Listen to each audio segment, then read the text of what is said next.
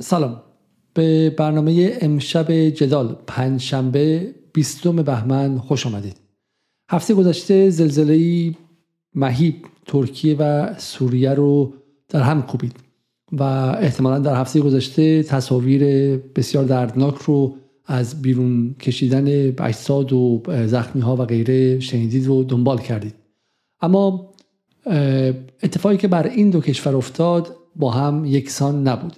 در ترکیه البته که مرکز زلزله در آنجا قرار داشت تا این لحظه حدود 17 هزار نفر کشته شده اما در سوریه حدود 3 هزار نفر. اما بحث زلزله به عنوان یک فاجعه طبیعی و یک بلای طبیعی تنها بخشی از ماجرا بود و بخش دیگر اتفاقات دست ساختیه که تخریب زلزله رو دوچندان می‌کنه. اگر خاطرتون باشه وقتی که در ایران در کرمانشاه زلزله اومد بسیاری می‌گفتن که این تاثیر چیزی به اسم هارپ بوده سلاحهای جدید داره تست میشه و اون موقع روح الله زن و آمد نیوز هم در کار بودن و اخبار عجیب غریب و ماورایی رو به قضیه تحمیل می‌کردن. لازم نیست که تا هارپ و چیزهایی که غیر قابل فهم هستن بریم.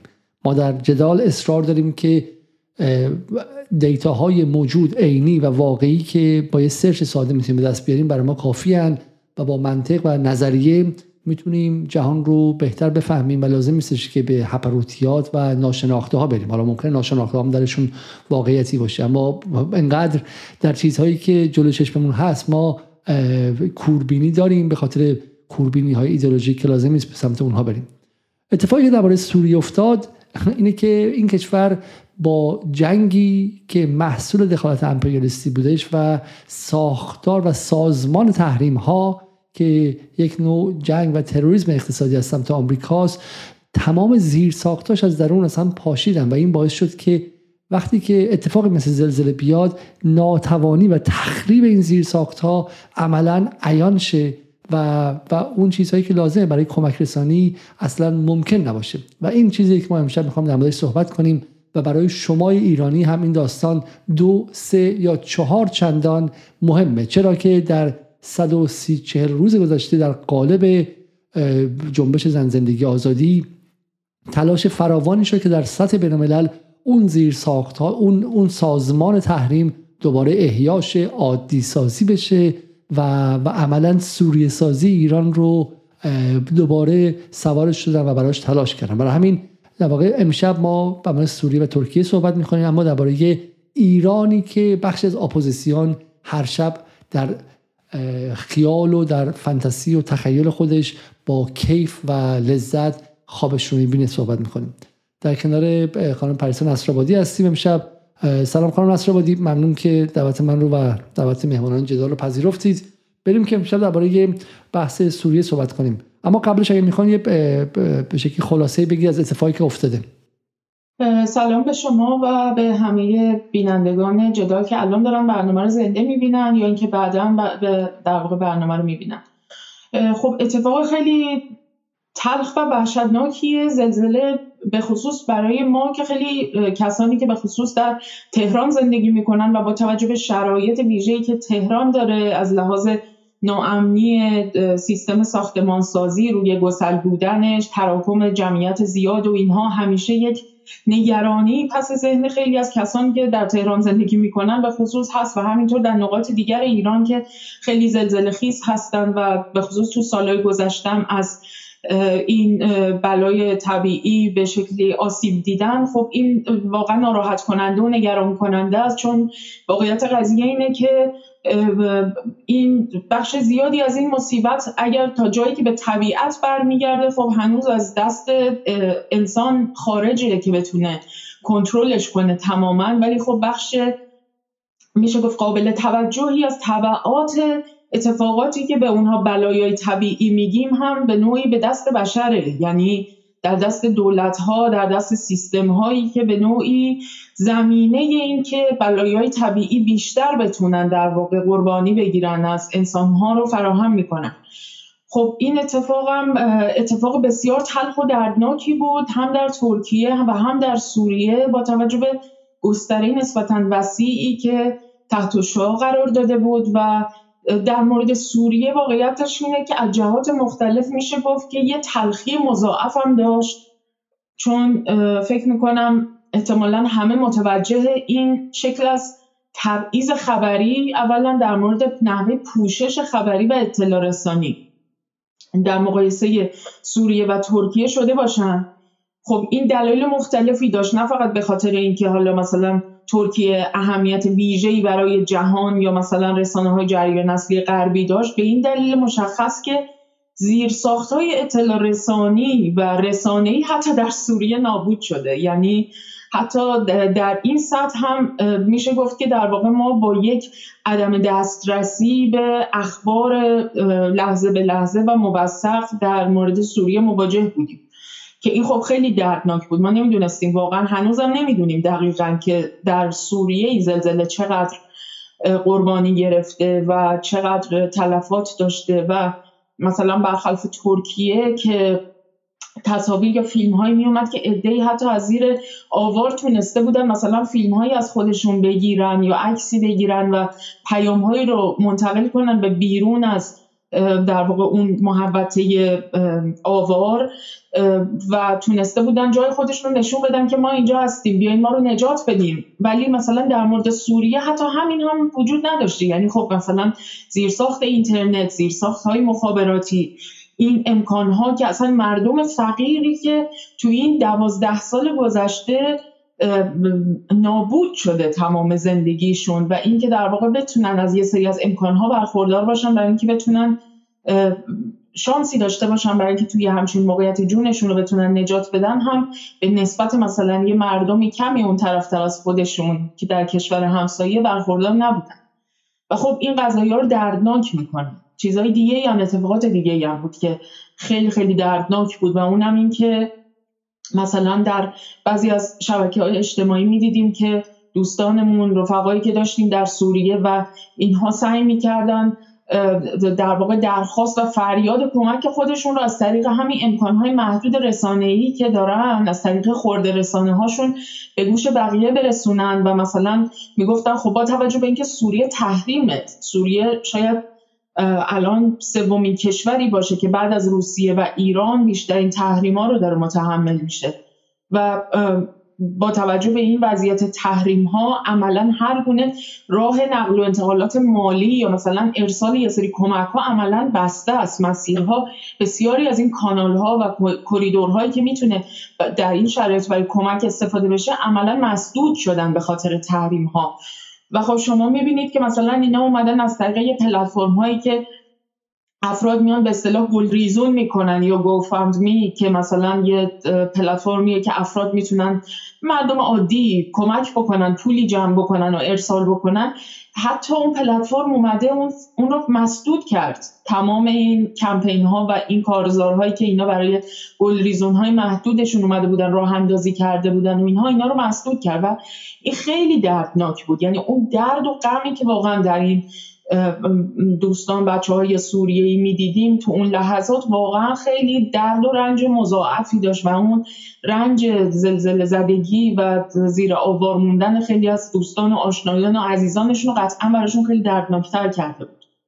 و از همه جالبتر هم چهره بسیاری از دولت ها بود. دولت ها به خصوص دولت های غربی که به نوعی مهمترین عاملان و کسانی بودن که سهم داشتن در براه انداختن این جنگ در سوریه در دوازده سال گذشته و نابود کردن کشوری که به هر حال یک کشور بود و داشت زندگی می‌کرد. مردم داشتن توی زندگی می‌کردن. زندگی خودشون رو با تمام مشقات و بالا پایین هاش داشتن که البته بخش زیادی از مشقاتش هم باز هم به عهده همون دولت ها بود پیش از جنگ.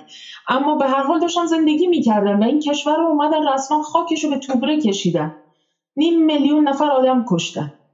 نیم میلیون نفر سوری کشته شد تو این دوازده سال.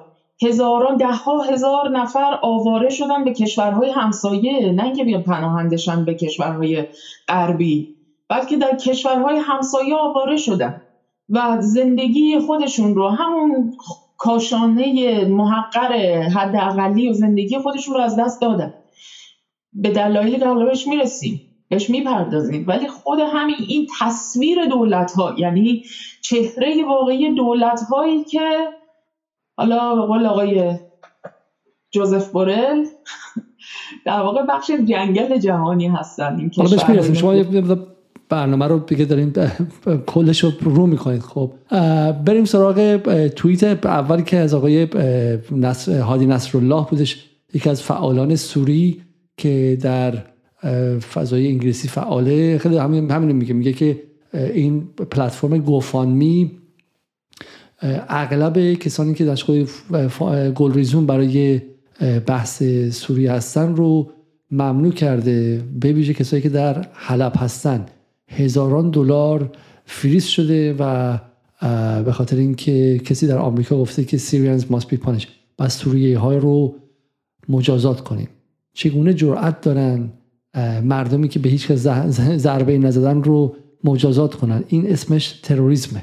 و بعدم میگه که کشورهایی که خیلی سریع میلیاردها دلار اسلحه و بودجه برای تروریست هایی که به قول اونها شورشیان بودن و انقلابیون بودن فرستادن الان یک ریال رو نمی‌ذارن که خود مردم جابجا کنن. میلیون ها دلار روی پروپاگاندا مصرف شد و روی پروپاگاندا روی پلتفرم های مثل گوفانمی که بتونن به این شبکه های ترور کمک برسونن. خب not as Syria wants to recover from war and earthquake they get sanctions. حالا که کسایی که می‌خوان برای زلزله کمک برسونن اونها رو فریز می‌کنن. و ابو علی ابو نیما که بشناسید سایت انتفاضه الکترونیک رو اداره می‌کنه. میگه همزمان نگاه کنید که همون گوفانمی که اومده و کمک به سوریه رو ممنوع کرده با افتخار میگه که 100 هزار دلار برای کمک به وایت هلمت ها یا کلاه ها که حالا بهشون میگن واقع خیلی تصور دارن که اینها نیروهای واقعی به شکلی امدادرسان هستن اما صدها و هزاران سند و گزارش تهیه شده که نشون میده که اینها گروه های ساخته هستن که به جبهت النصره نزدیک هستن. و با به شکلی سازمان جاسوسی انگلستان رابطه داشتن. به اونها 100 هزار دلار 100 هزار دلار رو گوفاندمی میرسونه و حالا من داشتم سی نگاه می‌کردم که 25 میلیون دلار دولت آمریکا احتمالاً به همین White Helmet ها خواهد داد و غیره و ما به بخش های دیگه سوریه پولی پولی نمی‌رسه. خب به نظر من این این نقطه نقطه خیلی خوبی برای شروعه که ما واقعا ببینیم که میگم این بلاهای طبیعی خودشون به کنار اما واقعا این مثل یه مثل یه مثل X-ray machine ه مثل یک اشعه ایکسی که بر سوریه تابید و نشون داد که ما بفهمیم که تحریم تو این سالها و جنگ تو این سالها چیکار کرده. یعنی وقتی ما میگیم که تحریم و جنگ کشورها رو فرو میپاشونه فقط یک شوخی یا یک به شکل یک حرف کلیشه ای نیست. ما در مورد لیبی اون مستندی که درست کردیم به شما نشون دادیم که چگونه است. خب از داخل یعنی مثل بدنیه که بدنی که پوک میشه و بعد با کوچکترین اتفاقاتی می‌تونه یا استخون بشکنه و غیره. اما بریم سراغ این چیزی که خانم نصرالدی بهش اشاره کردن و اون هم ویدیوی معروفی بود که جوزف بورل مسئول سیاست خارجی اتحادیه اروپا. گمانم چند ماه پیش بود درسته؟ بعد اواسط دسامبر باشه گفت بود. Europe is a garden. We have built a garden. The rest of the world most of the rest of the world is a jungle. میگه اروپا یک باغه. می‌خوام خود شما ترجمه کنید کارم نصر بودی نه بفرمایید شما من خیلی صحبت کردم. میگه اروپا اروپا یک باغه ولی بقیه دنیا یک جنگله. و جنگلی که می‌تونه بیاد و به این باغ حمله کنه. The jungle could invade the garden and the gardeners should take care of it.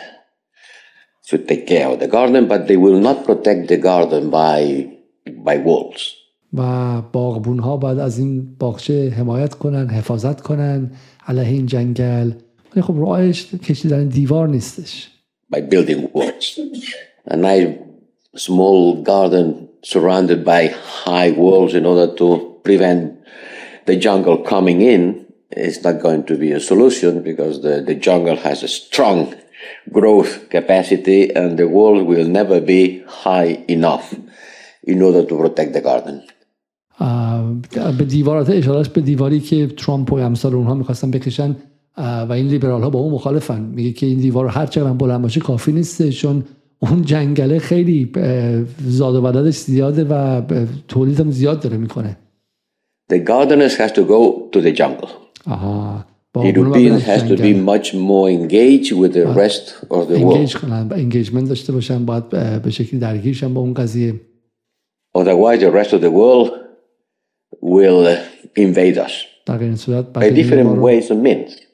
بهمون حمله میکنه و میخورتمون. Yes, this is my most important message. We have to be much more engaged with the rest of the world. بسیار ما آدمای با امتیاز و صاحب امتیازی هستیم و غیره و غیره. خب این چه به سوریه داره خانم نصر بادی حالا اول اینو اشاره بکنم بهش که در واقع چیزی که داره بورل با این سطح از وقاحت داره در موردش صحبت می‌کنه به طور کلی خلاف مجموعه شواهد و روندهای تاریخی که طی شده. یعنی اون چیزی که ایشون بهش میگه حالا باغ و بوستان عملا قرن هاست که داره به اون جنگل حمله می‌کنه به شکل استعمار به شکل انواع و اقسام جنگ های خونینی که ترتیب دادن و به جنگل حمله کردن از تمام زیر و رو و نمی‌دونم آسمان و همه جای جنگل در واقع از تمام میوه ها و برکات جنگل استفاده کردن سو استفاده کردن استثمار کردن تمام منابع زیرزمینی و روی زمین و انسان ها و همه چیزش رو همه چیزش رو. و وقتی با این سطح از وقاحت میان جلوی تو چشم ما نگاه می‌کنن در چشم میلیاردها انسان نگاه می‌کنن که در جنگل زندگی می‌کنن مثل ما. میان و میگن که ما باید مراقب باشیم باید بریم درگیر بشیم تا جنگل به ما حمله نکنه. آخه جنگل کی حمله کرده به باغ و بوستان شما؟ مردم جنگل داشتن برای خودشون زندگیشونو می‌کردن. با همه مصیبت ها و کما کم و زیاد و بالا پایین های خودشون که البته بسیار هم مردمان جنگل در نقاط مختلف جهان به مراتب از اروپای در واقع که ایشون بهش اینجور فخر می‌کنه بسیار متمدن ترن انواع تمدن ها رنگ و رنگ به با در واقع تکسر و نمی‌دونم انواع و اقسام ویژگی های خاص خودشون تو اقصا نقاط جهان. مردمان متمدن جنگل داشتن زندگیشون رو می‌کردن حضرات از باغ و بوستان خودشون پاشون رو فراتر گذاشتن حمله کردن از دریا و زمین و هوا. کشورهایی که هیچ کاری به کار اینا نداشتن. تاریخا هرگز کشورهایی که اینها بهشون میگن جنگل اینقدر وقیهانه اینقدر رزیلانه میان تفسیر می‌کنن تاریخ رو هرگز به باغ و اینها نه چشم داشتن نه کاری داشتن. بعد جالب اینه وقتی که میان شما فقط نگاه بکنید در یک فقره در همین بیست و چند سال گذشته که از زمانی که این جنگ به اصطلاح مقدس اینها علیه تروریسم شروع شده که باعث آوارگی میلیون ها میلیون ها انسان فقط تو منطقه غرب آسیا تو منطقه ما شده. شما بیاید نگاه بکنید که اولا بیشتر مردم که آواره شدن که در کشورهای همسایه استقرار پیدا کردن. اصلا هیچ کدومشون پاشون در واقع نرسیده به چند قدمی باغ و بوستان این حضرات. اون تعداد محدودی هم که اینا به عنوان پناهنده پذیرفتن یا بهشون به هر شکلی حالا تحمیل شد که مجبور شدن بپذیرن اینها رو هم که عملا تبدیلشون کردن به یک نیروی کار ارزانی که در کشورهای اینها بیاد و بار سختترین و نازلترین کارها رو تو جوامع اینها به عهده بگیرن. اینم به کنار. یه نکته اساسی اینه که این حضرات یک جوری میان در مورد در مورد دیوار هم جالبه. یعنی میان اینا به این شکل در مورد مثلا اون دیوار کشی پیشنهادی که ترامپ مطرح کرده بود در مورد جلوگیری از مثلا مهاجرت کسانی که از سمت آمریکای جنوبی به خصوص از سمت مکزیک می اومدن و اینها اینها هم به شکلی حالا با اون قوانین و پیمان شنگن خودشون در واقع اومدن با همون پیمان شکلی دیوار رو کشیدن. یعنی اینکه حالا چندان ورود به این باغ و بستان هم چندان کار ساده و آسونی نیستش. علا رقم اینکه حالا دیوار فیزیکی نکشیدن. ولی از یه متافور یا به اصطلاح یک تمثیل خیلی رزیلانه ای برل استفاده می‌کنه و میگه که این جنگل خیلی می‌تونه در واقع یه جوری مثلا یه جوری انگار می‌خواد که در واقع سطح توحش یا بربریتی که بر جنگل حاکمه. یک شکلی از بیقانونی و بیرویگی که حاکمه بر جنگل رو داره در موردش حرف می‌زنه. میگه شما هر چقدر دیوارتو ببری بالا این جنگله چون وحشیه از این می‌تونه بره بالاتر از دیوار می‌تونه بره بالاتر. یعنی مگه واقعا اصلا این چند ماهی که در واقع گذشته از این ترهاتی که ایشون بافته این چند ماه واقعا از ذهنم بیرون نرفته و هر لحظه هر موقع که اینا میان و در مورد کشورهای جنگل مثل کشور ما صحبت می‌کنن یا در مورد سوریه یا کشورهای دیگه واقعا خونم به جوش میاد. چون یاد این میفتم و از طرف دیگه یاد یک سری افرادی میفتم که مثلا به طور خاص در کشور ما یک جوری برای اینکه با اروپا در واقع ارتباط داشته باشن رابطهشون برقرار بشه لح لح می‌زنن. یک جوری در مورد اروپایی ها و مناسباتی که می‌تونن با اروپایی ها داشته باشن جوری صحبت می‌کنن که انگار واقعا یک اینها انگار مثلا یک سله قرار از اروپایی ها دریافت بکنن. چه چیزی اروپایی ها برای ما دارن؟ اروپایی ها چه چیزی می‌تونن برای ما مردمان جنگل نشین عرضه بکنن؟ به جز جنگ و تحریم و مصیبت. کاری که الان کردن داریم الان در یک حادثه مثلا طبیعی مثل زلزله که برای مردم سوریه اتفاق افتاده داریم ماحصل آنچه که اینها عرضه کردن در دست کم دوازده سال گذشته به مردم سوریه رو داریم می‌بینیم دیگه. چه چیزی عرضه کرده بودن؟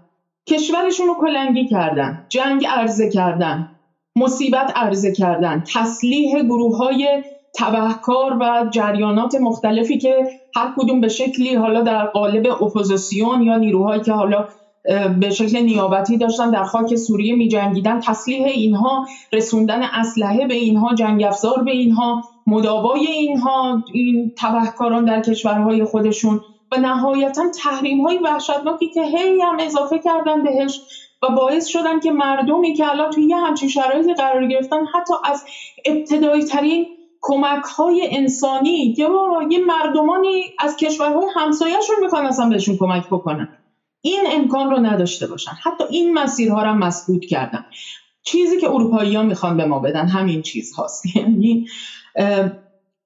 فقط یه لحظه فکر بکنیم که واقعا دور از جان مردم ایران و خدا اینا کرده یه اتفاقی بیفته مشابه برای ایران. فرض کنید در تهرانی که ما هممون وحشت داریم از اینکه یه همچین حادثه یه گسلی فعال بشه و زمین دچار رانش بشه و مثلا یه اتفاق وحشتناکی تو تهران بیفته. شما تصور بکنید کشوری مثل ایران که تحت تحریم های وحشیانه این بوستان نشین ها هست که ایران رو در واقع بخواد از بیرون از خارج از مرزها بهش کمک بشه و مثلا کشورهایی بخوان بیان کمک بکنن کشورهایی که حالا ممکنه این تحریم ها براشون محضوریتی ایجاد بکنه و مثلا مثل فرزن بعضی از کشورها در واقع نادیده نگیرن این تحریم ها رو بخوان بیان کمک بکنن. مردمی خود ما خود مثلا مردم ایران که خارج از مرزهای ایران زندگی می‌کنن بخوان به مردمی که داخل ایرانن کمک بکنن. آیا می‌تونن؟ آیا می‌تونن کمک مالی کنن؟ آیا می‌تونن به سادگی مثلا یک سری نقل و انتقالاتی کالاهایی تهیه بشه مثلا کمک های انسانی ارسال بشه به سادگی؟ قطعا نمیشه. یعنی این تصویر انقدر تلخ و دردناکه که واقعا اصلا آدم حتی نمی‌خواد بهش فکر بکنه. و ما الان سوریه جلوی چشممونه. و فقط آدم واقعا قلبش به درد میاد و از شدت خشم هم واقعا به خودش میپیچه. وقتی که می‌بینه که ما با یک اپوزیسیون تبهکاری در ایران مواجه هستیم که خودش رو مثلا اپوزیسیون حکومت جمهوری اسلامی می‌دونه ولی کم عملا اپوزیسیون ایران و مردم ایران یعنی ضدیتی که اینا دارن با مردم با اون چه که تقویت می‌کنن در واقع تحریم ها و جنگ طلبی و ویرانی طلبی که تقویت می‌کنن علیه مردم. حالا اینو در قسمت بعد از این کشور رو بهش برسیم. بسیار خوب. حالا بنظرم بریم سراغ فکت هایی که هستش در مورد همین اتفاق و اینکه ببینیم که سوریه که تحریمش از حدود 6 سال قبل از جنگ تقریبا آغاز شد به بهانه کشته شدن گمانم بحث بحث ترور در لبنان بود دیگه. درسته؟ رفیق حریری بود گمانم. به بهانه اونها تحریم ها آغاز شد و ولی در واقعیت این بود که سوریه بخشی از محور مقاومت بود. بعد جنگ داخلی در شروع شد. الان چند سال گذشته؟ الان از جنگ داخلی هم تقریبا در پایان چهار سال گذشته اما تحریم ها همچنان اونجا وجود داره. و, و این وضعیه. منظورم این که ویران ما میگیم ویرانسازی ها کارشون ویرانسازیه. بعد از ویرانسازی چیزی بعد از اون نمیاد. این تصور که این خونه یک از دوستان یک از کاربران توییتر نوشته شد که جمهوری اسلامی و ایران اصلا کلنگیه. این خونه تا ساخته تا خراب نشه از نو ساخته نمیشه. این توهم این هاست اون کسی که خراب می‌کنه با بولدوزر کارش فقط خراب کردنه. بعد بلند میشه میره سراغ کشور بعدی. سراغ منطقه بعدی. و الان این منطقه دیگه براش خیلی جذاب نیستش. برای همینه که اون تخریب ها خیلی جالبه که ما سر سوریه می‌بینیم دیگه. تخریب ها انجام شده ولی دیگه دیگه دیگه آباد نشده. و این اتفاقی که در تک تک این کشور رو رفتیم. و یکی از سوالای خیلی مهم دیگه. اینکه چی میشه که مردم ایران توی این منطقه هستن اینقدر مشترکات دارن حالا سوریه که همیشه می‌رفتن و میومدن برای زیارت و برای سفر و غیره. اینقدر زندگیشون به هم نزدیکه و اینقدر کم می‌دونن از اتفاقی برای سوریه افتاد برای لیبی افتاد برای افغانستان افتاد برای جای دیگه افتاد. خب و باز تو همین 120 روز دیدیم که بخش مهمی از جامعه ایران طبقه متوسط درس خونده از علی دایی و اون یکی و این یکی و هنرپیشه سینما و غیره عملا در خط سوریه سازی قدم برمیدارن. به این معنی که انگار هیچ حافظه ای ندارن. خب یا اینکه چگونه در این صد خورده ای روز تحریم دوباره عادی سازی میشه. این این شوخی بردار نیستش و این نظر من ترسناک یعنی این سطح از نسیان اجتماعی این سطح از فراموشی تاریخی و این سطح از عدم به شکل آگاهی جغرافیایی و منطقه‌ای اینجور کوربینی منطقه‌ای اصلا ترسناکه. یعنی ملتی که به بخش از این ملت که ندیده در اطراف چه اتفاقی میفته و بعدم بهش میگه سوریه میگه برو بابا حرف می‌زنه میگیم سوریه سوریه سوریه. ایران به سوریه چه کار داره؟ ایران به فلان چه کار داره؟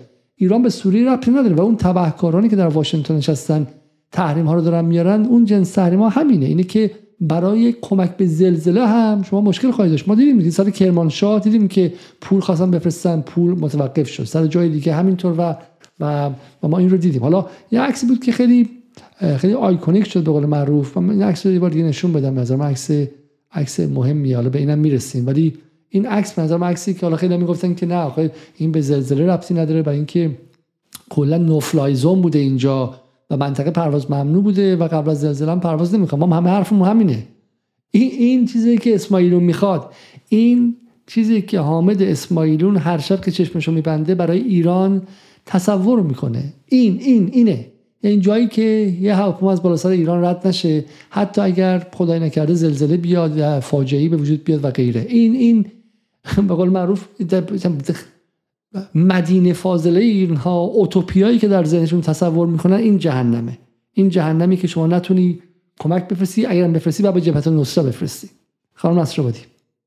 بله دقیقا همینطوره. بچه های سوری که مثلا این تصویر رو در شبکه های اجتماعی گذاشته بودن خیلی واقعا با لحن غمانگیز و دردناکی در مورد این مسئله صحبت می‌کردن که نگاه کنید آسمان سوریه رو ببینید چقدر پاک پاکه تو شرایطی که زلزله اومده و باید مثلا ارسال یک سری از کمک ها دست کم از کشورهای همسایه شروع بشه و شما می‌بینید که توی این شرایط تحریم ها با این کشور کاری کرده که آسمانش نتونه در واقع به هیچ عنوان استفاده بشه برای اینکه حداقلی از کمک های انسانی توی این شرایط به مردم ارسال بشه. البته به غیر از کشورهای بسیار محدودی که توی همون ساعات اولیه اتفاق افتادن این حادثه دردناک اعلام آمادگی کردن به سرعت چه حالا با ارسال یک سری پیام های دیپلماتیکی که به سرعت اعلام آمادگی کردن برای اینکه کمک های خودشون رو ارسال بکنن مثل ایران و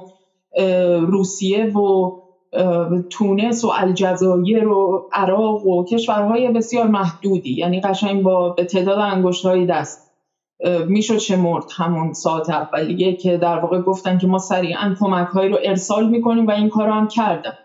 تا اینکه حالا تعداد یک کمی بیشتر شد و مثلا چین و امارات و اردن و اینها هم در واقع بهشون پیوستن. ولی هنوز که هنوز فکر نمی کنم بیشتر از انگشتای دو دست باشن تعداد کشورهایی که برای سوریه در واقع اعلام برای کمک اعلام آمادگی کردن و کمک های خودشون هم خیلی سریع ارسال کردن. حالا کمک هایی که چه کمک های در واقع کالایی و دارو و اقلام مورد نیاز مردم توی این شرایط مردم زلزله زده چه تیم هایی که تیم های نجات و تجهیزات یه مقداری فنی تری که برای بیرون آوردن در واقع برای آواربرداری و بیرون کشیدن مردم از زیر این تلهای خاک و اینها مورد نیاز.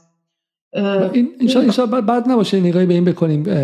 بحث ترکیه و سوریه کمک هایی که شده و این فرق اینها رو با هم دیگه ببینیم اگر از این ترکیه جز جی 20 محسوب میشه جز 20 کشور به شکلی ثروتمند جهان هستش. بخش از ناتو و امکاناتش متفاوته و سوریه کشور جنگ زده ای که حتی خود ترکیه هم جز اشغالگرانش محسوب میشه. در واقع رابطه فرادست و فرودست اینجا خیلی خیلی واضحه. ولی واقعا نگاه کنید اینجا حالا اگر از آمریکا عجیبه که چین هم جرئت نداره که در سوریه دخالت کنه. حالا بهش می‌رسیم چرا؟ ژاپن انگلستان ایران البته کرده. تا جایی که من دیدم اخبار رو چند تا هواپیمای کمکهایی رو ارسال کرده چین. یه کمی دیرتر از طبیعتا. روسیه و ایران و اینها ولی کن الان فکر کنم یه کم شاید تصویر قدیمی باشه. در ایران حتی این چیزم اینم نکته مهمه که همزمان خب ایران متزلزله خوی هم داشت که درش خب کسی کشته نشد ولی بلافاصله اومدن و خواستن که همین کمکی که ایران داره میفرسته رو هم مسئله دارش کنن و به قول معروف کاری کنن که افکار جلوش وایسن چگونه؟ که به خانه رواس به مسجد حرام است. خودشون میگن برای وایت هلمت می‌تونن پول بفرستن. برای جایی که لازمه میگم برای اوکراین برای اوکراین همین الان که میگن چراغی که به خانه رواس به مسجد حرام است یه دونه باز تو کنگره و سنا برای یه دونه سی میلیارد سی میلیارد خب سی میلیارد دیگه سلاحی که میره به اوکراین بعد معلومه از کجا سر در میاره. همین الان گفته شده بود که در در خانه وزیر فلانی اوکراین که فرار کرده بود اسکناس پیدا کردن و غیره. پولی که خود سی بی اس گفت. سی بی اس گفت که آقا بخش زیادی از این سلاح ها به اوکراین نمی‌رسه. از جیب تک تک شهروندان غربی و آمریکایی دارن می‌کشن بیرون. از جمله خود مایی که الان دیگه به شکلی قبض گازمون به 400 پوند و 350 پوند و با برق به هم دیگه 550 پوند رسیده. از ماها می‌کشن بیرون. تمام انگلستان در حال اعتصاب برای اینجا اشکال نداره چون دفاع از آزادیه و باید هزینه آزادی داد. Is worth it. میارزه چون دفاع از آزادی و دموکراسیه. ولی به کمک سپاه به سوریه که می‌رسه چراغی به خانه رواس به مسجد حرام است. خانم نصر بودیم بله بعد نکته که جالبه اینه که در در در واقع همچین وقایع دردناکی که اتفاق میفته در یک همچین مصائب طبیعی که رخ میده طبیعتا نیروهای نظامی کشورهای مختلف هم یکی از در واقع ارکان کمک رسانی هستند در تمام کشورها به دلایل مختلف. یعنی با توجه به شرایط اورژانسی و ویژه‌ای که پیش میاد توی این شرایط معمولا در واقع یک در کنار نیروهای حالا آموزش دیده و ماهری که برای این دخالت و در واقع به نوعی برای کمک توی این شرایط خاص آموزش دیدن و نیروهای حالا پزشکی و اینها تیمهای پزشکی معمولا نیروهای نظامی بخش مهمی از کمک رسانی هستند اینها آمدانه میان و در واقع بحث سپاه رو میان به این شکل عمده می‌کنن. یعنی یک جوری تصویر می‌کنن که گویی مثلا در راستای بقیه پروپاگاندا و تبلیغاتی که در تمام این سالها داشتن در مورد حضور سپاه در سوریه و در کشورهای منطقه در واقع انگار که مثلا الان سپاه داره میره اونجا مثلا برای اینکه یک سری کمک رو برسونه اونجا و در واقع همزمان هم دست داشته باشه در یک سری سرکوب هایی که قرار اتفاق بیفته. کما اینکه پروپاگاندا و تبلیغات مکمل در واقع این شکل از تبلیغات که الان بی بی سی به این شکل منعکس کرده در خود رسانه های بخشی از اپوزیسیون سوریه که خیلی هم قرابت دارن از قضا با اپوزیسیون ما در دریدگی و تبهکاری اونها هم در واقع اومدن در مورد این مسئله دارن صحبت می‌کنن که الان مثلا حکومت اسد و متحدانش که شامل ایران هم میشه دارن مثلا بمباران می‌کنن یک سری از مناطق زلزله زده رو. یعنی دیگه واقعا اصلا سطح رویکردهای عجیب و غریبی که اینها دارن و آدم با مشاهده تشابهاتی که بین اینا وجود داره مغزش هم سوت می‌کشه همزمان. خیلی وضعیت عجیب و غریبیه. این این تعدادی در واقع من از این توییت های کسانی که به نوعی تعلق خاطر دارن حالا یا جزی از اپوزیسیون در به اصطلاح انقلابی سوریه هستن جز معارضین حکومت اسد هستن تعدادی از این رو حالا کنار هم دیگه چیدم که در این تصویر می‌بینید. چیزی که نکته ای که خیلی جالبه در مورد این توییت ها که به عنوان نمونه صرفا در واقع اینا رو کنار هم دیگه گذاشتم اینه که وقتی شما به اینها نگاه می‌کنید متوجه گفتارهای مشترک اپوزیسیونی که در واقع در علیه مثلا حکومت سوریه داره, داره می نویسه و حرف می‌زنه در تمام این سالها و خودش رو اپوزیسیون و نیروی به نوعی آلترناتیو حکومت اسد معرفی کرده در تمام این سالها. با تشابهاتش با این اپوزیسیون برانداز یا اخیرا انقلابی ایران میشید که چقدر اینها مشترکی یعنی انگار که داره از اتاقهای فکر مشترکی میاد بیرون. برای مثال مثلا شما می‌بینید که توی این توییت ها یه چیزی که در واقع فصل مشترک به نوعی مجموعه حرف اینها هستش اینه که تحریما رو بر ندارید. چون بعد از این بعد از این زلزله اتفاقی که افتاد این بود که حتی بسیاری از در واقع افرادی که به نوعی گرایشات خیلی میانه رو و لیبرالی هم به یه معنی داشتن اینها هم حتی اومدن در مورد تحریم ها حرف زدن که تحریم ها حقیقتا شکلی از تروریسم اقتصادیه و اینها دارن مردم رو در واقع مردم زلزله زده رو دارن به شکل مضاعفی تحت در واقع فشار قرار میدن این تحریم ها و این تحریم ها رو دست کم به شکل موقتی بردارین بردارین که بشه به این مردم کمک کرد. و شما در تمام این توییت ها می‌بینید که تک تک اینها اومدن نوشتن که کسانی که دارن در مورد مثلا بحث برداشتن تحریم ها از روی رژیم اسد صحبت می‌کنن مثلا دو دسته هستن یا کسانی هستن که می‌خوان در واقع کانال های مالی به سمت حکومت اسد مجددا باز بشه تا در واقع اسد بتونه امکانات بیشتری پیدا بکنه برای اینکه بتونه مردم خودش رو دوباره سرکوب بکنه. یا آدم های ابلهی هستن که فکر می‌کنن که خیلی خوشبینن فکر می‌کنن واقعا مثلا اگه این تحریم ها برداشته بشه کمک به دست مردم می‌رسه. یا اینکه مثلا اومدن در واقع مثلا گوترش که در به نوعی دبیرکل سازمان ملل هستش رو اومدن مؤاخذه کردن که تو چرا در مورد اینکه در واقع یک سری از کمک ها از مسیر کریدورهایی که حکومت مرکزی سوریه مورد نظر قرار داده در واقع تو داری در مورد انتقال این کمک ها از این کریدورها صحبت می‌کنی. این یعنی اینکه شما کریدورهای در واقع شورشیان یا همون معارضین حکومت مرکزی رو به رسمیت نمی‌شناسید و می‌خواد که هیچ کمکی به دست اینها نرسه. یا اینکه مثلا اومدن در مورد این مسئله صحبت کردن که در واقع حکومت مثلا اسد داره در واقع پشت سر این در واقع تحریم ها به شکل خودش رو داره مظلوم نمایی می‌کنه خودش رو قایم کرده پشت تحریم ها و در عین حال که داره مظلوم نمایی می‌کنه که برای مثلا مردم سوریه کمک های دارویی و نمی‌دونم اقلام مورد نیازشون رو نیاز هستش که باید به دستشون برسه همزمان داره مثلا ما رو بمباران می‌کنه داره مردم سوریه رو بمباران یعنی اصلا اینقدر عجیب و غریب ادبیات مشابه اینها و اینکه دائم دارن هشدار میدن که نه باور نکنید اصلا ارسال دارو و کمک های انسانی یعنی همون humanitarian aid اصلا به هیچ عنوان مشمول تحریم ها نیست آیا این آشنا نیست برای شما؟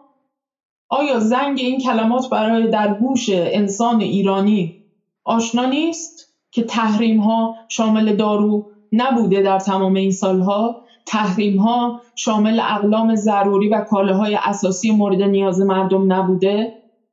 یا اینکه در واقع در مورد این صحبت کردن که رژیم های مثلا خطرناکی مثل رژیم روسیه و ایران در واقع پشت سر اسد هستن یا مثلا شما می چیز جالب نکات جالب مشترک دیگه که مثلا این اکانت به قولی این هکرهای ناشناس یا Anonymous اومدن در مورد این قضیه نوشتن که اپوزیسیون سوریه به وضوح از تحریم ها علیه رژیم اسد حمایت می‌کنن و این فقط انسان های روان نژند هستند که در واقع دارن الان توی این شرایط در مورد رفع تحریم ها روی این رژیمی که ما شرط بندی کردیم به شکلی روی افتادنش و روی سقوطش به وسیله تحریم ها دارن در مورد این مسئله صحبت می‌کنن و در واقع دارن به نوعی افکار عمومی رو فریب میدن. یعنی شما ببینید حتی بازیگران مشترکن. یا مثلا می‌بینید کسانی که به نوعی جز سخنگویان این اعتلاف های ضد ملی در واقع به اصطلاح انقلابی ضد حکومت مرکزی سوریه هستن میان در مورد این مسئله صحبت می‌کنن که ما نمی‌دونم با کاخ سفید صحبت کردیم و بحث ها و مطالبات خودمون رو به گوششون رسوندیم و اونها هم گفتن که به سرعت سعی می‌کنن که در واقع از یک سری از نواحی از سمت شمال مثلا غرب سوریه و اینها کمک هایی رو به دست کلاه ها برسونن. خب یعنی با توجه به اون سابقه ای که از کلاه ها وجود داره علا رقم این که حالا بهشون اسکارم دادن و از این جوایز هم زیاد اصولا پخش می‌کنن در چنین شرایطی برای اینکه بتونن در واقع نیروهای مطلوب خودشون رو بفروشن به افکار عمومی. ولی خب دیگه خیلی واضحه دیگه. شما کمک های خودتون رو میرسونید به دست کلاه ها و نه به دست دولت مرکزی نه به دست صلیب سرخ نه به دست هلال احمر سوریه.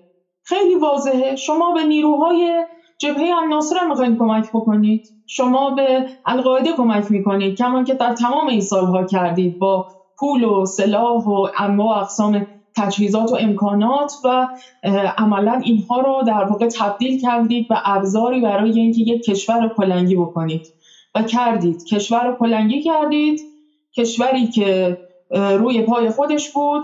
علا رقم تمام فشارها و تحریمها و مشکلات داخلی و مصائبی که داشت یک کشور بود.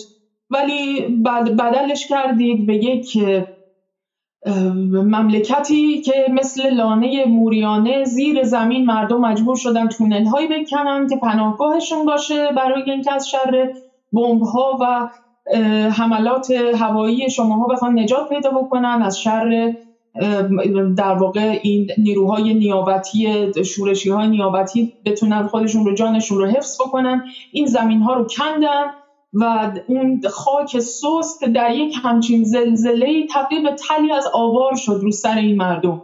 این بلایی که شما در تمام این سالها به سر این مردم آوردید. و می‌بینیم که این اپوزیسیون انقلابی به اصطلاح انقلابی سوریه چطور آویزون کاخ سفید و اتحادیه اروپا و نمی‌دونم ناتو و نهادهای مختلفی از این دسته که همچنان امید دارن که این تحریم ها رو مبادا کم بکنید تحریم ها رو بیشتر باید بکنید. تحریم ها باید تا جایی ادامه پیدا بکنه که آخرین سوری که زندگی داره می‌کنه توی اون کشور و هنوز امید داره که توی کشورش بتونه بمونه و به زندگیش ادامه بده و زندگی رو بسازه هم ناامید بشه یا اینکه جونش از دست بده. این قایت این تحریم هاست و تمام اون چیزیه که در واقع کل پروژه این جنگ در سوریه بر اساس اون در واقع آغاز شد برای اینکه یک برنامه و پروژه بلند مدت و اساسی تری رو اینا بتونن در سوریه جلو ببرن. بسیار خب حالا نکته جالبش اینه که در حالی که الان دعوا بر سر اینه که 5 میلیون و 10 میلیون دلار کمک های انسان دوستانه به سوریه نرسه و جلوی همون هم می‌گیرن و برای 50 هزار دلار و 100 هزار دلار کمکی از می یا این گل ریزان های الکترونیکی انجام میشه رو متوقف می‌کنن به واسطه تحریم های قیصر و تحریم های دیگه که در این سالها بر سوریه آمده.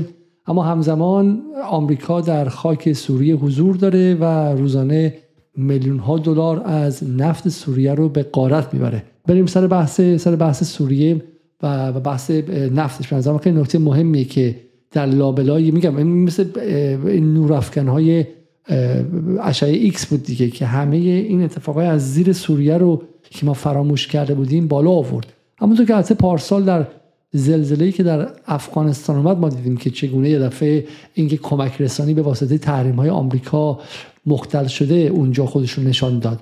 کلا ما به عنوان جهان سومی ها یا به قول معروف کشورهای جنوب باید تحریم شناسی رو هم به بخش اولیه دانشمون اضافه کنیم چون این سالهای آینده این تحریم به عنوان ابزار و سلاح آمریکا بیشتر و بیشتر علیه مردم کشورهای جهان سوم استفاده خواهد شد و و میگم باید ببینیم که چه اتفاقی داره میفته. اما یک نکته است دیگه در ذهن همه اینه که سوریه جنگ داخلیش تموم شد و حالا بریم سر قضیه بعدی بریم سر اوکراین سر قضیه بعدی. اما این جنگ تموم نشده. آمریکا همین الان حضور داره اونجا. شاهرای اصلی ایران و حالا لبنان رو بسته ادعاش اینه که برای امنیت خودش لازمه اونجا. اما همزمان که برای امنیت خودش اونجاست مشغول استعمار نه فرانو. استعمار به شیوه خیلی قدیمی و قرن 19 و 18 همیه داره منبع میدوزه. درسته خانم نصرآبادی؟ بله دقیقا همینطوره. حالا من خواستم قبل از اینکه در واقع بپردازیم به اصل ماجرا که یعنی در واقع چرا چنین بلایی رو به سر این کشور آوردن می‌خواستم چون بحث تحریم ها بود می‌خواستم یه اشاره کوچیکی هم بکنم به اون بحث تحریم های سزار که در واقع یا تحریم های قیصر که سال 2019 در واقع ترامپ اون امضا کرد و از سال به نوعی سال 2020 به طور رسمی مورد اجرا قرار گرفت. چون ببینید سوریه همطوری که گفتین از سالهای قبل از این شروع در واقع این قائله در سال 2011 تحت تحریم بود. تقریبا میشه گفت از بعد از انقلاب ایران یعنی از 1979 به بعد تقریبا سوریه هم تحت تحریم های قرار گرفته بود. ولی اینا حالا تحریم هایی نبودن که به شکلی باعث فلج شدن کشور شده باشند ولی کن عملا از همون در واقع بعد از 11 سپتامبر و بعد از ترور رفیق حریری حجم این تحریم ها بیشتر شد. سال 2011 اوباما در واقع تصمیم گرفت که هم تمدید, تمدید بکنه تحریم هایی که تا قبل از اون وجود داشت رو و همین که در واقع به حجم این تحریم ها اضافه بکنه. تا اینکه در واقع این تحریم های سزار که سال 2013 به نام سزار یا قیصر معروف هستش کسی بود که یک عکاسی بود که در واقع یک مجموعی از عکس رو از یک مجموعی از حالا شکنجه و کشتار از های سوریه رو خارج کرده بود رفت در کنگره آمریکا. اونجا شهادت داد در مورد در واقع قتل عام سیستماتیک زندانیان توسط دولت بشار اسد و اونجا خواهان مجازات عاملان این شکنجه ها شد و در واقع دلیل اینکه اسم این تحریم ها رو گذاشتن تحریم های سزار یا قیصر به نام این عکاسه. که در واقع از سال 2013 ولی تا 2019 به شکلی مصوب شدن این تحریم ها به طول انجامی تا اینکه ترامپ اومد و در واقع باعث شد که این در واقع قوانین سزار تبدیل به قانون بشن. یعنی در واقع این تحریم ها تبدیل به قانون بشن و اهداف مشخصی رو هم ایالات متحده از مصوب کردن این تحریم ها مد نظر داشت. یکی از مهمتریناش این بود که می‌خواست که در واقع به حکومت سوریه تحمیل بکنه که قطعنامه 2254 شورای امنیت رو بپذیره. و این قطعنامه در واقع ناظر بر این بود که دولت در واقع حکومت مرکزی یعنی حکومت بشار اسد به شکل با مصالحه و به شکل مسالمت آمیز از قدرت بره کنار و قدرت رو تحویل بده. به به نوعی همون معارضان یا انقلابیون یا کسانی که به نوعی به حال جز مخالفان رژیم اسد بودن. نکته دوم این بود که در واقع می‌خواستن که بشار اسد رو به عنوان جنایتکار جنگی در محاکم بین المللی تحت محاکمه قرار بدن و در واقع یک شکلی از با این تحریم ها به نوعی موازن قدرتی در درون در واقع اون جنگ قدرتی که در سوریه وجود داشت به نفع مخالفان اسد به وجود بیارن که نهایتا به تقویت موقعیت رژیم صهیونیستی رژیم اسرائیل در واقع نهایتا منجر بشه. یعنی بخش مهمی از این روی کرده که این تحریم ها داشتن در واقع در راستای تقویت موقعیت رژیم اسرائیل هم بود. و چیزی که نکته ای که خیلی مهمه اینه که بدونیم که در واقع این تحریم ها تحریم هایی هستن که به اصطلاح بای پارتیزان هستن. یعنی هر دو حزب دموکرات و جمهوری خواه که در در واقع سنا حضور دارن هر دوی اینها پای مصوب شدن و قانون شدن این تحریم ها رفتن و اینجوری نیستش که مثلا فکر کنیم چون در دوره ترامپ اینها تبدیل به قانون شدن فقط جمهوری خواه یا نوکان ها رفتن پشت این قضیه به هیچ وجه. این قوانین در دوره اوباما بنا بود که مصوب بشه و به حال با تاخیری مواجه شده بود که نهایتا در دوره ترامپ این عملیاتی شد. ولی کم این کاملا در واقع یک مجموعه قوانین و تحریم هایی هستند که هر دو حزب پشت سر مسبب شدن اونها هستند. و طبیعتا پیامدهایی که این قوانین قیصر یا سزار برای سوریه داشته به وضوح مشخصه که در واقع چه چیزی رو چه اهدافی پشت سرش بوده که مهمترینش طبیعتا فروپاشی اقتصادیه چون همونجوری که در موردش به خصوص الان داره تو شبکه های اجتماعی در بین کاربران مختلفی که به خصوص اکثرا از منطقه ما در غرب آسیا هستن در مورد این صحبت میشه که آقا تحریم ها رو به نام درستش بخونیم. ای نگیم تحریم. تحریم گویا به نظر می‌رسه که مثلا انگار برای یک مشروعیتی داره برای مجازات یا تنبیه کردن مثلا دولت ها یا بازیگران بین المللی خاطی و اینها یک مشروعیتی پشت سرشون هست. تحریم ها نه جنگ اقتصادی که تروریسم اقتصادیه هدفشون ترور ساختار اقتصادی و فروپاشی اجتماعی اقتصادی کشور هاست و بنابراین تحریم ها رو به اسم درستش بخونیم. و هدف این تحریم های قیصر یا سزار هم بحث فروپاشی اقتصادی سوریه بود. این که نذارن سوریه در واقع بتونه نفت خودش رو بفروشه انرژی خودش رو بفروشه بتونه انرژی خودش رو تامین بکنه که بتونه برق داشته باشه. مش در یه سری از شهرها مردم ممکنه یه روزایی اصلا برق نداشته باشن یا نیم ساعت مثلا در روز برق داشته باشن دو ساعت برق داشته باشن. و شرایطی به وجود اومده برای این مردم که یه شکلی از فاجعه انسانی بوده. یعنی بجز حالا بحث بیکاری عجیب و غریب و بحران مهاجرتی که مردم مجبور شدن که خونه و زندگیشون همونا که براشون چیزی باقی مونده بوده ترک بکنن عملا در واقع به باعث شده که الان طبق آماری که گزارشگر سازمان ملل خانم دوهان اخیرا در ماهای اخیر منتشر کرده بود در واقع وضعیت سلامت مردم سوریه به شدت در وضعیت خطرناکی قرار داره. 90 درصد مردم زیر خط فقر مطلق دارن زندگی می‌کنن و این یعنی فاجعه انسانی.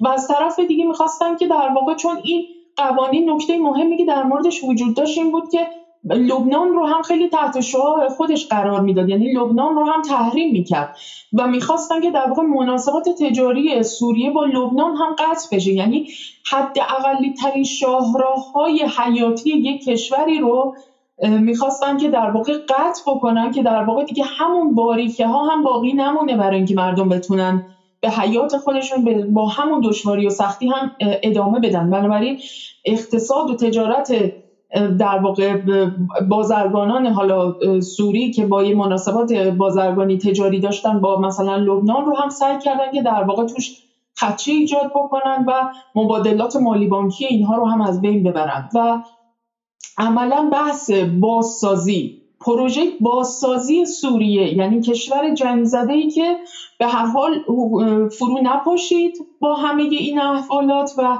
کشور در اون چارچوب سرزمینیش بر جای باقی موند و می‌خواستن که در واقع به هر حال پروژه بازسازی شروع بشه. یه سرمایه گذاری هایی بخواد صورت بگیره از کشورهای منطقه ای از کشورهای دیگه بیان و اونجا در واقع بتونن با دولت دمشق مناسباتی رو برقرار بکنن که این کشور مجددا ساخته بشه. جلوی این رو هم سعی کردن بگیرن با این تحریم ها و دولت های متعددی رو بترسونن. حالا بجز محدود دول... محدود دولت هایی مثل حالا ایران و روسیه و مثلا کشورهای لبنان و مثلا الجزایر و اینها تعداد معدودی کشور که به هر حال مناسبات خودشون رو حفظ کردن عملا سعی کردن که در واقع این رابطه رو قطع بکنن.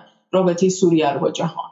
و این خب طبیعتا باعث افزایش نارضایتی ها و تجدید یک سری ناآرامی ها در درون سوریه می‌شد که این هدف رو کاملا دنبال می‌کردن که در واقع مجددا دامن زده بشه به این اعتراضات و به نوعی در واقع این شکاف های اجتماعی مجددا باعث بشه که در واقع ساختار حاکمیت سیاسی در سوریه هم مجددا بحرانی بشه و به حال اینا بتونن به اون مطامع و اهدافی که دنبال می‌کنن از سالیان پیشین بتونن به اونها برسن. ببخشید دیگه این خیلی طولانی شد بریم سر همین بحث اصلی. بحث نفت بسیار خوب. خب حالا میگم حالا بحث نفت بحث به شکلی میشه نما میگم چون برنامه کامل می‌خواد ولی اینجا خیلی بحث نمادینه. میگم وقتی که سر هزار پوند و دو هزار دلار و سه هزار دلار رو داره ممنون می‌کنه. میگه من ده هزار دلار رو هم نمی‌ذارم. کمک برسونید آب معدنی خریده بشه یا اینکه چیزی که مثلا برای بچه های دو ساله که قراره که از زیر آوار در بیان کمک فرستاده شه که وقتی از زیر آوار در اومدن گرسنه نمونن یا مثلا چیزی فرستاده شه که زیر آوار نمونن. چون الان الان می‌دونین که خیلی از کسانی که می‌تونستن زنده بمونن به خاطر فقدان امداد رسانی های اولیه این روزها فوت کردم و این واقعا واقعا دردناکه. آمریکا میگه من نمی‌ذارم. هزار دلار هم پول بدید و بیل بخری از زیر آوار جنازه بچه در بیاری یا چند بچه که هنوز زنده است در بیاری. ولی ولی همزمان من خودم تو سوریه هستم و دارم پول در میارم. چه پولی داره در میاره خانم نصرآبادی و ابعاد این پول چقدره؟ چون ما همه شنیدیم که یه نفتی اونجا هستش که حالا قبلا هم به چینیا داده بود سوریه قبل از سال 2010 و بعد که جنگ داخلی شد چینیا خارج شدن. ولی خیلی از آدما فکر می‌کنن که این رقمی نیستش و عددی نیست یه چای نفت کوچولویی که حالا اون کنار مثلا چند وجود داره. ابعاد این بحث نفت سوریه چقدره؟ ببینید بر اساس گزارش هایی که در مورد بحث نفت سوریه که داره توسط ایالات متحده به طور مشخص و بخشی از حالا معارضین در بعضی از مناطق به شکل محدودتر داره در واقع تصاحب میشه و به شکل غیرقانونی داره صادر میشه با قیمت حالا پایینتر به بازارهای جهانی. اینجور که در واقع از گزارش ها اومده بیرون طبق آخرین گزارشی که من دیدم در اویل فکر می‌کنم اویل پرایس نقل کرده بود از خود در واقع مقامات در واقع یک سری نهادهای اقتصادی دولت سوریه. گفته بودن که حدود 80 درصد نفت سوریه رو اینا دارن در واقع تصاحب می‌کنن. و این رقم بسیار بسیار قابل توجهی از این جهت که طبق اونچه که در واقع گفته بودن یک رقم عجیب و غریبی حدود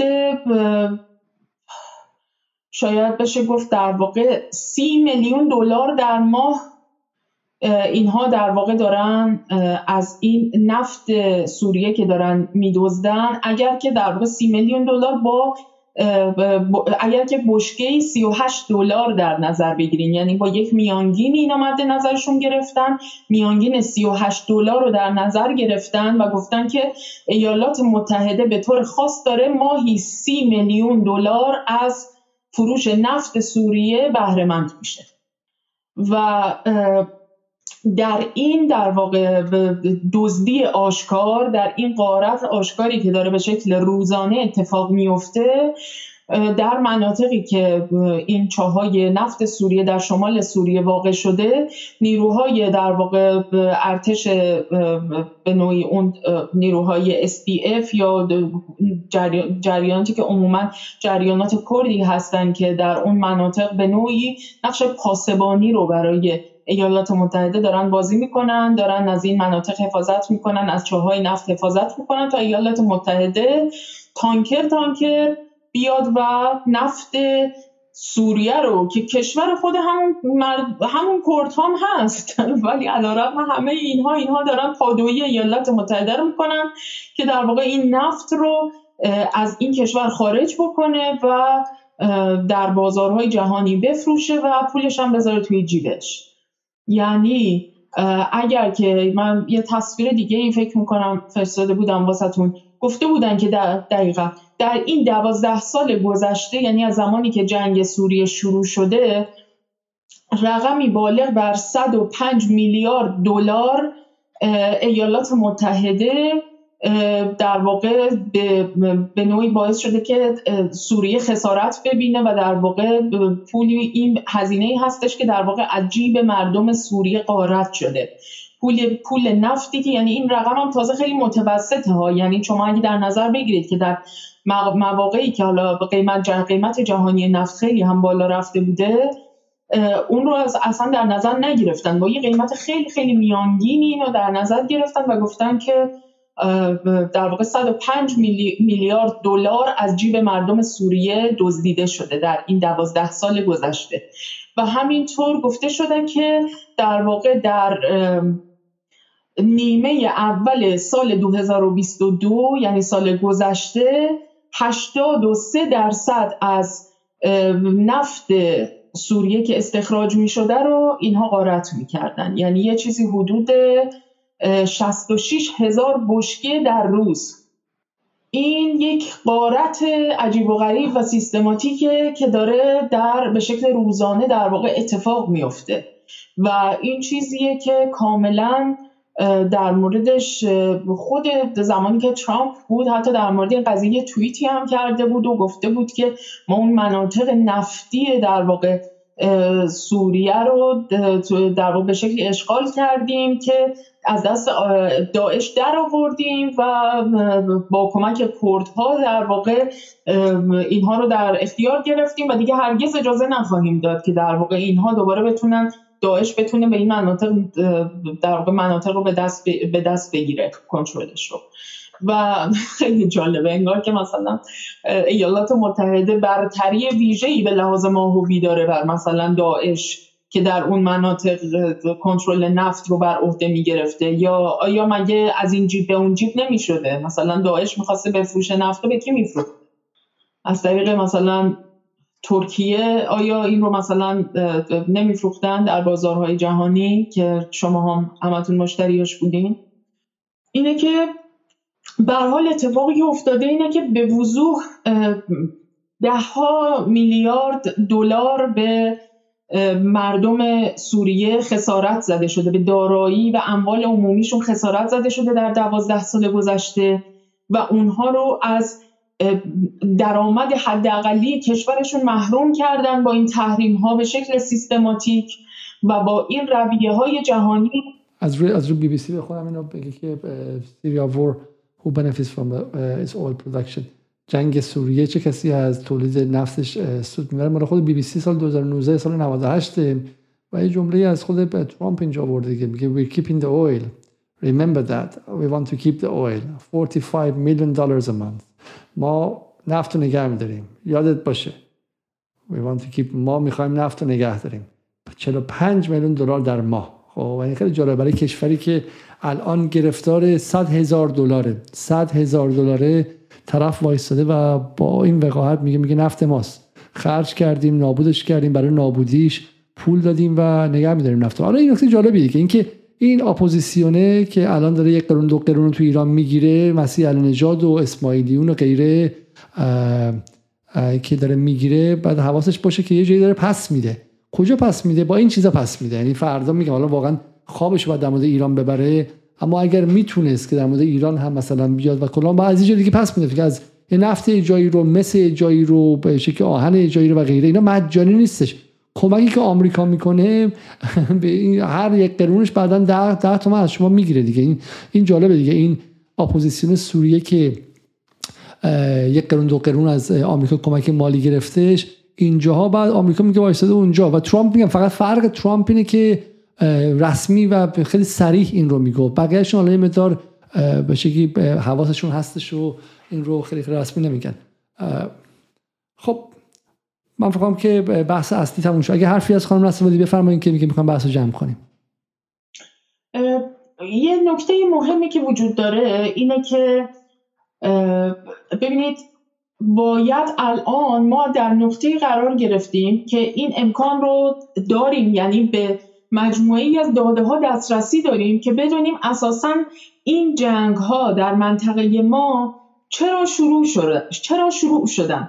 یعنی مثلا شاید همون سال 2011 2012 2013 ما نمی‌دونستیم واقعا داره چه اتفاقی توی این منطقه میفته و تصور می‌کردیم که حالا یک موج اعتراضاتی شروع شده از تونس شروع شد و حالا مثل یک آتشی که بست پیدا کرده به کشورهای عربی دیگه و در کشورهای دیگر منطقه گسترش پیدا کرده اومده و مثلا تبدیل شده به یک جریان یک جنبش یا خیزش اعتراضی که داره همه جا رو در بر می‌گیره.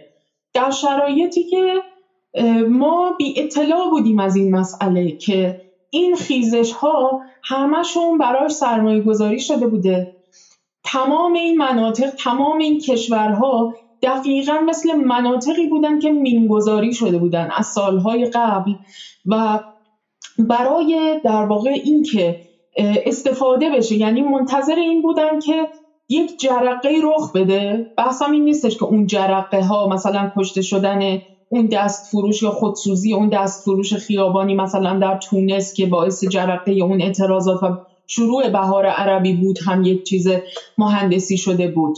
بحث بر سر اینه که زیر ساخت های اعتراضات و یک سری از این خیزش ها و جنبش ها هم در واقع از سالیان قبل فراهم شده بوده و منتظر این بودن که در واقع با این یک آتشی با یک جرقه ای که احتمالا حالا در می‌گیره به یک بهانه حالا خودسوزی این دست فروش نه کشته شدن یک فعال مثلا اجتماعی. با نمی‌دونم خود خودکشی یک فعال کارگری یا یک کارگری در یک محل کار.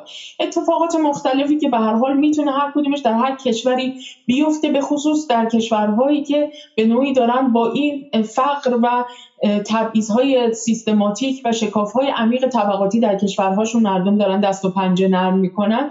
طبیعتا بسیاری از این اتفاقات محتمل بودن که بیفتن.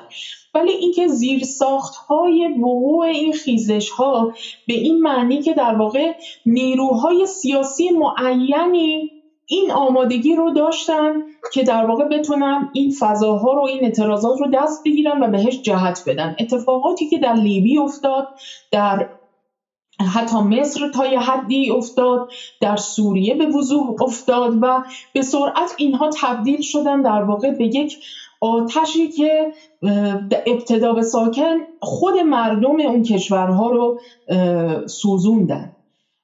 و اتفاقی که افتاد این بود که این گونه تصویر می‌شد که مثلا اینها بر مبنای یک سری اعتراضات اجتماعی یا سیاسی که مردم دارن یک سری مطالبات به حقی که مردم دارن این اعتراضات شروع شده. در حالی که زمینه های شکل گرفتن در واقع این اعتراضات و برای اینکه در واقع اینها تبدیل بشن به محملی برای اینکه این در واقع سناریوهای بزرگتر پروژه های عظیمتر و بزرگتر بتونن در اون زمینه ها محقق بشن این زمینه رو فراهم کرد. به چه شکلی؟ وقتی که الان برمیگردیم به عقب نگاه می‌کنیم می‌بینیم که ما الان در سال 2022 یعنی از زمانی که جنگ اوکراین شروع شده جهان با یه واقعیت جدیدی انگار مواجه شده که یک جنگی در جریان در سطح بین الملل که اون جنگ انرژیه و انگار که به شکلی این آرایش صحنه و به نوعی چیدمان در واقع شکل گرفته این نقشه انرژی جهان داره تغییر می‌کنه. یعنی اینکه کدام کشورها تبدیل بشن به تامین کنندگان انرژی کدوم ها تبدیل بشن به مصرف کننده کدوم ها منفعل باشن کدوم ها نقش فعالی داشته باشن. نقش کدوم ها ثانویه بشه کیا تبدیل بشن به بازیگران درجه اول. همه اینها در واقع دستخوش یک سری تغییراتی شده تو سال گذشته. ولی ما فکر می‌کنیم که اینا مثلا یه اتفاقیه که با جنگ اوکراین شروع شده. در حالی که اصلا اینطوری نیست. یعنی اگر که برگردیم و به گذشته نگاه بکنیم می‌بینیم که پروژه تغییر نقشه انرژی جهان و در واقع شکل گرفتن به نوعی این هاب های انرژی مختلف در نقاط مختلف جهان به چه شکلی و از چه نقاطی در واقع کلید خورده و شروع شده آغاز شده.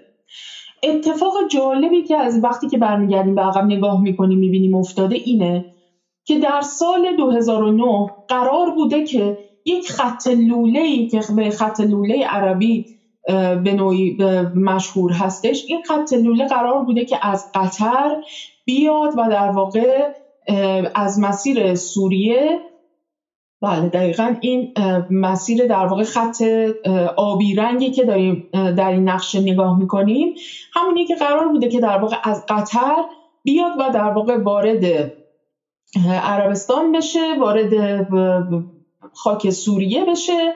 و وارد اردن بشه وارد سوریه بشه و از اونجا به سمت در واقع ترکیه و از مدیترانه شرقی به سمت اروپا بره. یعنی در واقع بحث تولید به نوعی تامین نفت در واقع انرژی اروپا از این مسیر.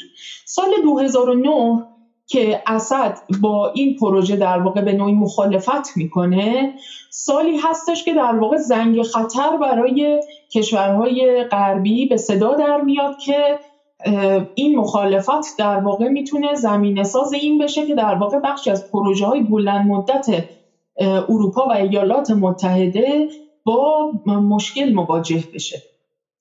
به خصوص که سال 2011 اسد میاد و در واقع یک قراردادی رو با ایران و عراق منعقد می‌کنه که یک خط لوله ای از ایران بیاد وارد عراق بشه و از اونجا در واقع بیاد و این از مسیر اردن و سوریه به سمت مدیترانه شرقی بره. به شکلی که در واقع دیگه اینجوری ترکیه اسرائیل و نقش اینها در واقع به نوعی ثانویه میشه.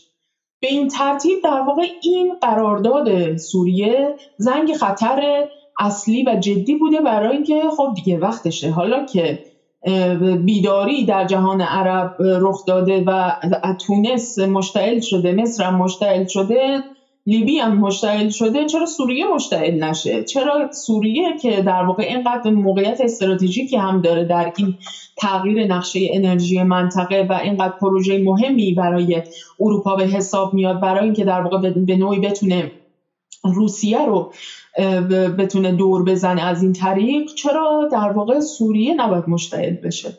و خب زیر ساخت های خیزش هم فراهم شده بوده. یعنی هم عوامل داخلی که حالا در برنامه سوریه و آقای معصومی خیلی مفصل راجب خیلی از این بحثا صحبت شده. خیلی بحثا هم در همچنان باقی مونده که میشه راجبش صحبت کرد. ولی من یه نقشه دیگه برای شما فرستادم که در واقع یه پلن آ داشتم که یه نقشه دیگه یا آقای علیزاده فرستاده بودم واسهتون. بله دقیقا همین. ببینید اون خط سبز رنگ که پلن آ رو داره نشون میده همون پلنی بود که در واقع همون خط لوله عربی بود که قرار بود از قطر بیاد و وارد خاک سوریه ترکیه بشه و گاز رو به اروپا برسونه. پلن بی که نهایتا در واقع سعی کردن که در واقع فعالش بکنن این شد که در واقع بیاد و از خاک عراق و از خاک عراق وارد ترکیه بشه و دوباره همون مسیر رو طی بکنه که مطلوبشون بود که بخوان انجام بدن. یه حد فاصل این دوتا پلن آ و بی یه محدوده ایه که در واقع بخشی از خاک سوریه و عراق رو به خصوص داره پوشش میده. اینجا دقیقا همون نقاطی هستن که داعش در آنها عروج کرده. یعنی اونچه که به عنوان دولت اسلامی عراق و شام انکشاف پیدا کرد در این منطقه مرکزش و در واقع نقطه به نوعی جایی که در واقع تحت کنترل و سیطره اینها بود این محدوده بوده.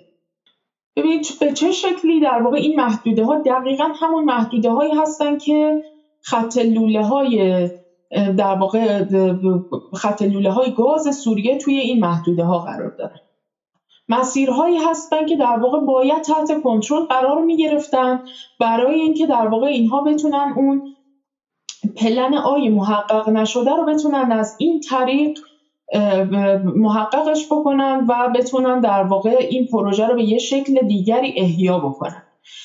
و تو اون شرایطه که ایران دخالت در واقع ایران در سوریه برای جلوگیری کردن از اینکه در واقع بخواد این پروژه بلفل بشه و همینطور حضور روسیه که خودش در واقع در این در واقع بلفل نشدن این پروژه غرب این پروژه غرب برای تغییر نقشه انرژی منطقه در واقع خود روسیه هم در این زینف بوده. یعنی هم ایران زینف بوده هم روسیه زینف بوده. اینها در واقع دخالتشون واضحه که به چه در واقع چطور اومده در واقع این محدوده رو از دست اینها خارج کرده. و چرا در واقع اینها باید دولت در واقع سوریه رو به این شکل تحت این تحریم های وحشیانه قرار بدن که حتی الان تو این شرایط زلزله هم در واقع مردم سوریه نتونن از حداقلی از امکانها و کمک های انسانی بهره مند بشن. دولت سوریه باید تنبیه بشه. حکومت بشار اسد باید تحت فشار قرار بگیره و باید تنبیه بشه از منظر غربی ها چرا که عملا نه تنها جلوی در واقع عملیاتی شدن طرح خاورمیانه جدید و تبدیل شدن سوریه به چند کشور و چند جزیره جدا از همدیگر رو گرفته که در واقع اون پروژه و عملیاتی شدن اون نقشه جدید انرژی تو منطقه رو خیلی آسونتر می‌کرد برای غربی ها نه فقط جلوی اینو گرفته که اومده در واقع به نفع رقبای غرب که ایران و روسیه باشن اومده عمل کرده و اومده در واقع اون نیروهای سیاسی که اینها برای اون آینده مد نظر خودشون بهشون امید بسته بودن. یعنی داعش رو در واقع اومدن اینا تارومار کردن از بین بردن. چرا باید سردار سلیمانی ترور بشه؟ چرا باید در واقع ایران تحت این تحریم های وحشیانه قرار بگیره و این تحریم ها علا رقم امیدهای واهی که بخشهایی از نیروهای سیاسی ایران داشتن که با اومدن بایدن و مایدن و نمی‌دونم اینها قرار در واقع لغو بشن اینها لغو نخواهند شد. دلیلش اینه که در اون نقشه بلند مدتی که از چشمها پنهان بوده در تمام این سالها این نقشه تغییر کرده. این نقشه اون جوری که اونها می‌خواستن رقم نخورده و این از معدود دفعاتیه که در طول تاریخ معاصر ما به خصوص بعد از جنگ جهانی دوم به بعد غرب اونجور که مد نظرش بوده و پیش بینی می کرده و براش برنامه ریزی کرده بوده پلنهای آبش هر دو در واقع رو هوا رفتن و عملیاتی نشدن. طبیعیه که این کینه ای که در واقع دارن نسبت به دولت مثل ایران مثل سوریه مثل روسیه و در واقع دولت های مشابه این کینه در واقع داره از کجا نشأت می‌گیره و داره آبش خورش کجاست. خیلی واضحه. حالا ما تو این برنامه نمی‌خواستیم خیلی بریم روی این بحث تغییر نقشه انرژی جهان و اینا. زیاد صحبت بکنیم. ولی این بحث اینقدر بحث کلیدی و مهمیه که به عنوان یک در واقع عنصر مادی و یک طرح انزمامی که قشنگ نشون میده این جنگ های قدرت داره برای تغییر نقشه مناطق مختلف جهان از سمت دولت ها و نیروهای امپریالیستی در واقع بر چه مبنایی داره رقم می‌خوره. نزدیکی دوری هایی که به وجود میاد اعتلاف ها و در واقع این افتراق هایی که به وجود میاد بین دولت ها بر چه مبنایی داره اتفاق میفته و اینا همه در چارچوب در واقع یک همچین نقشه هایی که جلوی چشم ما قرار می‌گیره که چرا و به چه شکلی اینها داره رقم می‌خوره برای ما خیلی مرئی میشه و تحولات برامون معنی متفاوتی پیدا می‌کنه. سعی می‌کنیم توی برنامه های دیگه ای در واقع بیایم و روی این پروژه ها به شکل منسجمتری با با استناد به اینفوگرافی ها و آمار و ارقام و نقشه های مشخصی که به حال وجود داره در این حوزه بیایم و راجبش صحبت بکنیم بیشتر.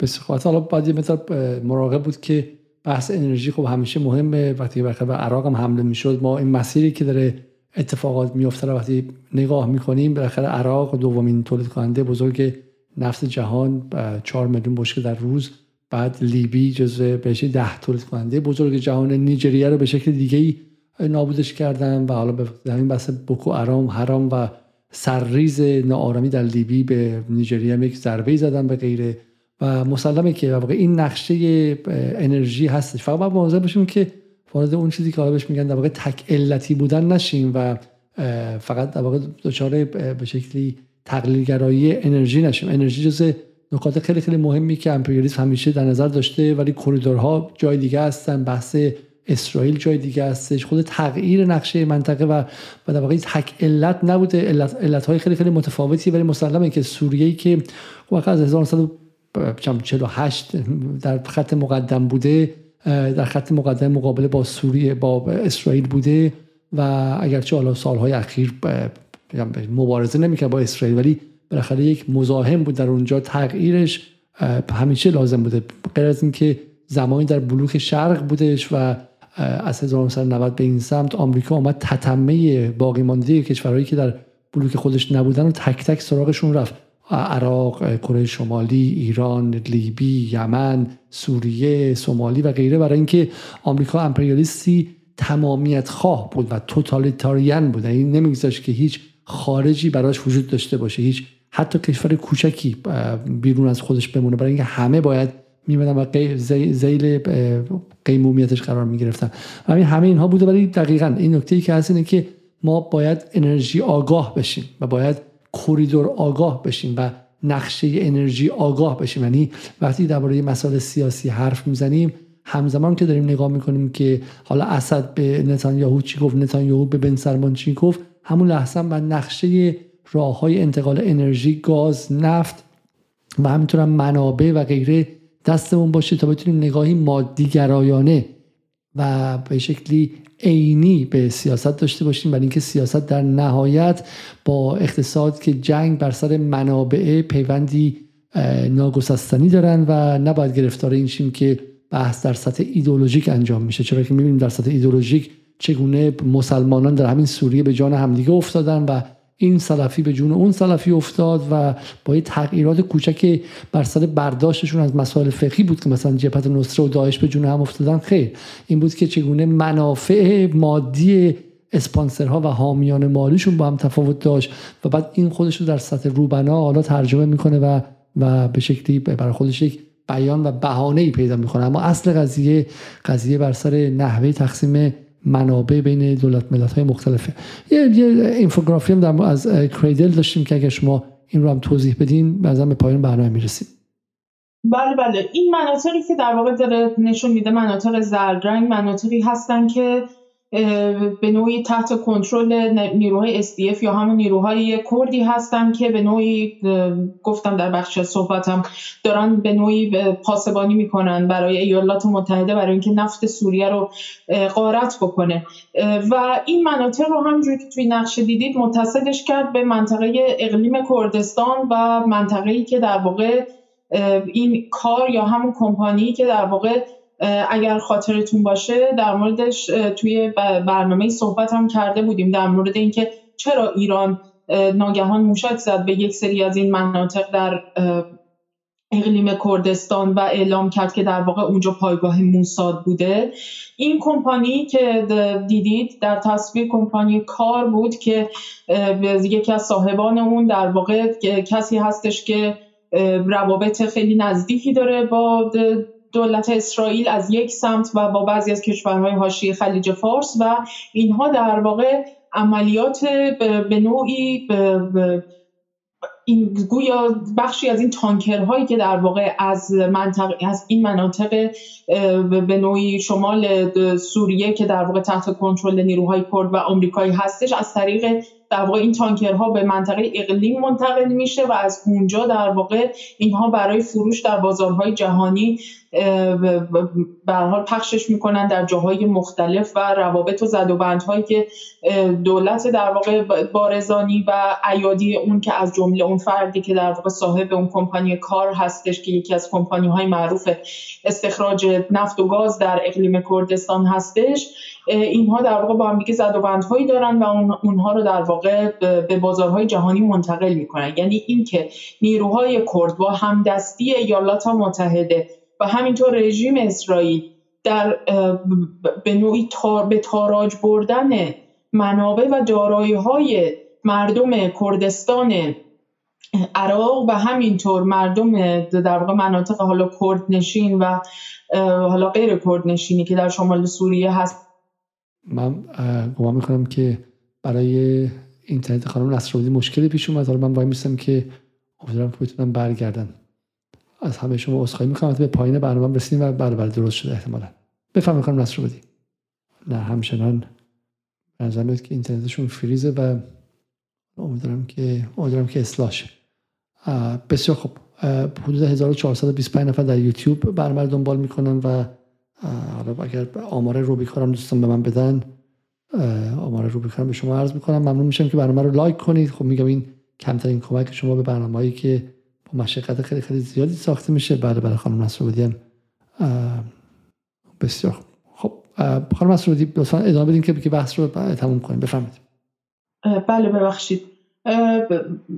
همین نکته که همین بود که در واقع این نیروها چطور به چه شکلی در واقع همدستی می‌کنن با ایالات متحده با رژیم اسرائیل برای اینکه در واقع اون بخش از دارایی های عمومی و ثروت عمومی مردم هموطن خودشون رو در سوریه و در عراق در کردستان عراق در واقع با همدستی اینها به تاراج بره تا حالا البته اتفاقات جدیدی در کردستان عراق افتاده در منطقه اقلیم و در واقع فروش نفتشون رو محدود کردن که حالا در یک برنامه دیگه در فرصت دیگه می‌تونیم به این موضوع هم بپردازیم. بسیار خب حالا من به عنوان حسن ختام فکر می‌کنم که یک بار دیگه بعد از این بالا مسیری که ما در این یک ساعت خورده ای اومدیم باید یک نگاهی کنیم به این حسن ختام. قبل از میگم 450 نفر در در روبیکا برنامه رو می‌بینم به همه دوستانی که شب پنجشنبه شب خانواده و شب تعطیلی هم در کنار جدال بودن تشکر می‌کنم برای حسن ختام میریم سراغ جنگل آقای بورل و اون رو یک بار دیگه نگاه می‌کنیم We have built a garden. The rest of the world, most of the rest of the world is a jungle. And the jungle could invade the garden. And the gardeners, Europe is a garden. We have built a garden. The rest of the world, most of the rest of the world is a jungle. And the jungle could invade the garden. And the gardeners should take care of it. Should take care of the garden, but they will not protect the garden by by walls, by building walls. A nice small garden surrounded by high walls in order to prevent the jungle coming in is not going to be a solution because the, the jungle has a strong growth capacity and the wall will never be high enough in order to protect the garden. The gardeners have to go to the jungle. The Europeans have to be much more engaged with the rest of the world. Otherwise, the rest of the world will invade us by different ways and means. Yes, this is my most important message. We have to be much more engaged with the rest of the world. این جوزف بورل و این اتحادیه اروپایی که آقای ظریف و حسن روحانی چهار سال به اعتماد به اینها برای این سکس منتظر موندن.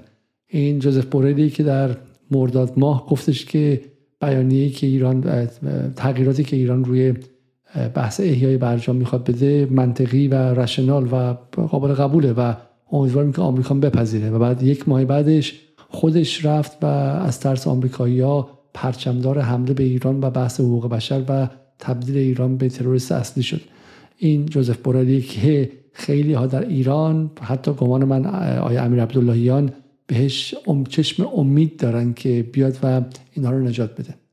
این با جوزف بورالیه که به ما به عنوان جنگلی ها نگاه می‌کنه. اما جنگلی های عزیز به زبان بورل چاره ای جز این نیست که ما اتفاقا مراقب باشیم. برای اینکه اینها این به اصطلاح باغبون ها این راهزن ها این کسانی که هولوکاست رو انداختن بین خودشون و مردم بالا شکلی کشورهای خودشون کسانی که دو جنگ جهانی به جان همدیگه افتادن از اون زمان به بعد دارن جنگهاشون رو برون سپاری می‌کنن و در منطقه ما انجام میدن و تبدیلش کردن به ویرانه و بهشون میگن جنگل. و چاره ای نیست چاره ای نیست چاره ای نیست جز اینکه ما درون این جنگل به قول اینها از خودمون مراقبت کنیم و از خودمون دفاع کنیم. این کسانی که هنوز برای دفاع و مقاومت شکی دارن به نظر من باید این سخنان بورل رو بشنون. گرگ هایی که هم میدارن همین که کسانی که دریده میشن رو به عنوان مقصرین جلوه میدن و به شکلی دریده شده ها و حیوانات لط پار شده رو به عنوان خاطیان حقوق بشر و خاطیان به شکلی قوانین لیبرالی و دموکراسی دوباره دوباره و سه باره هم مجازات می‌کنن. با این جماعت چاره جز ایستادن و قوی شدن نیست.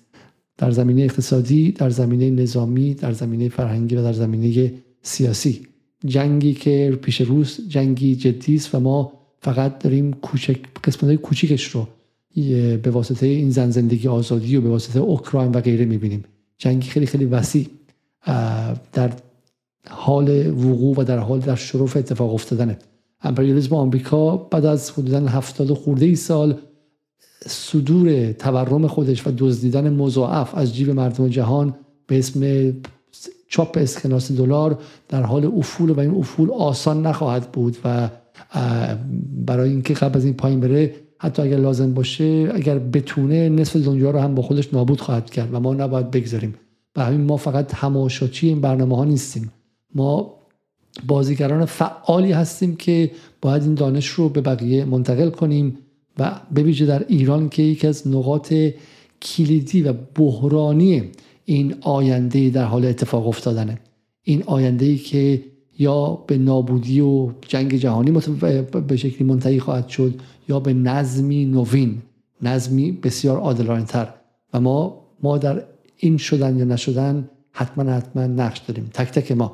برای همین فقط تماشاچی نباشید و بازیگر باشید و سعی کنید که این پیام رو به اطرافیانمون که ازشون یارگیری شده و بدون اینکه بدونن به عنوان سربازهای ناتو و آمریکا دارن استفاده می‌کنن ازشون و ازشون سربازگیری شده به اونها برسونیم. محل جنگ و جدال تماشای این برنامه در یوتیوب نیست. در گفتگوی شما و اطرافیانتون عزیزانتون خانواده هاتون و کسانی است که مغزهاشون به قارت رفته توسط این جنگلی ها تا برنامه دیگه شب روزتون خوش و خدا نگهدار.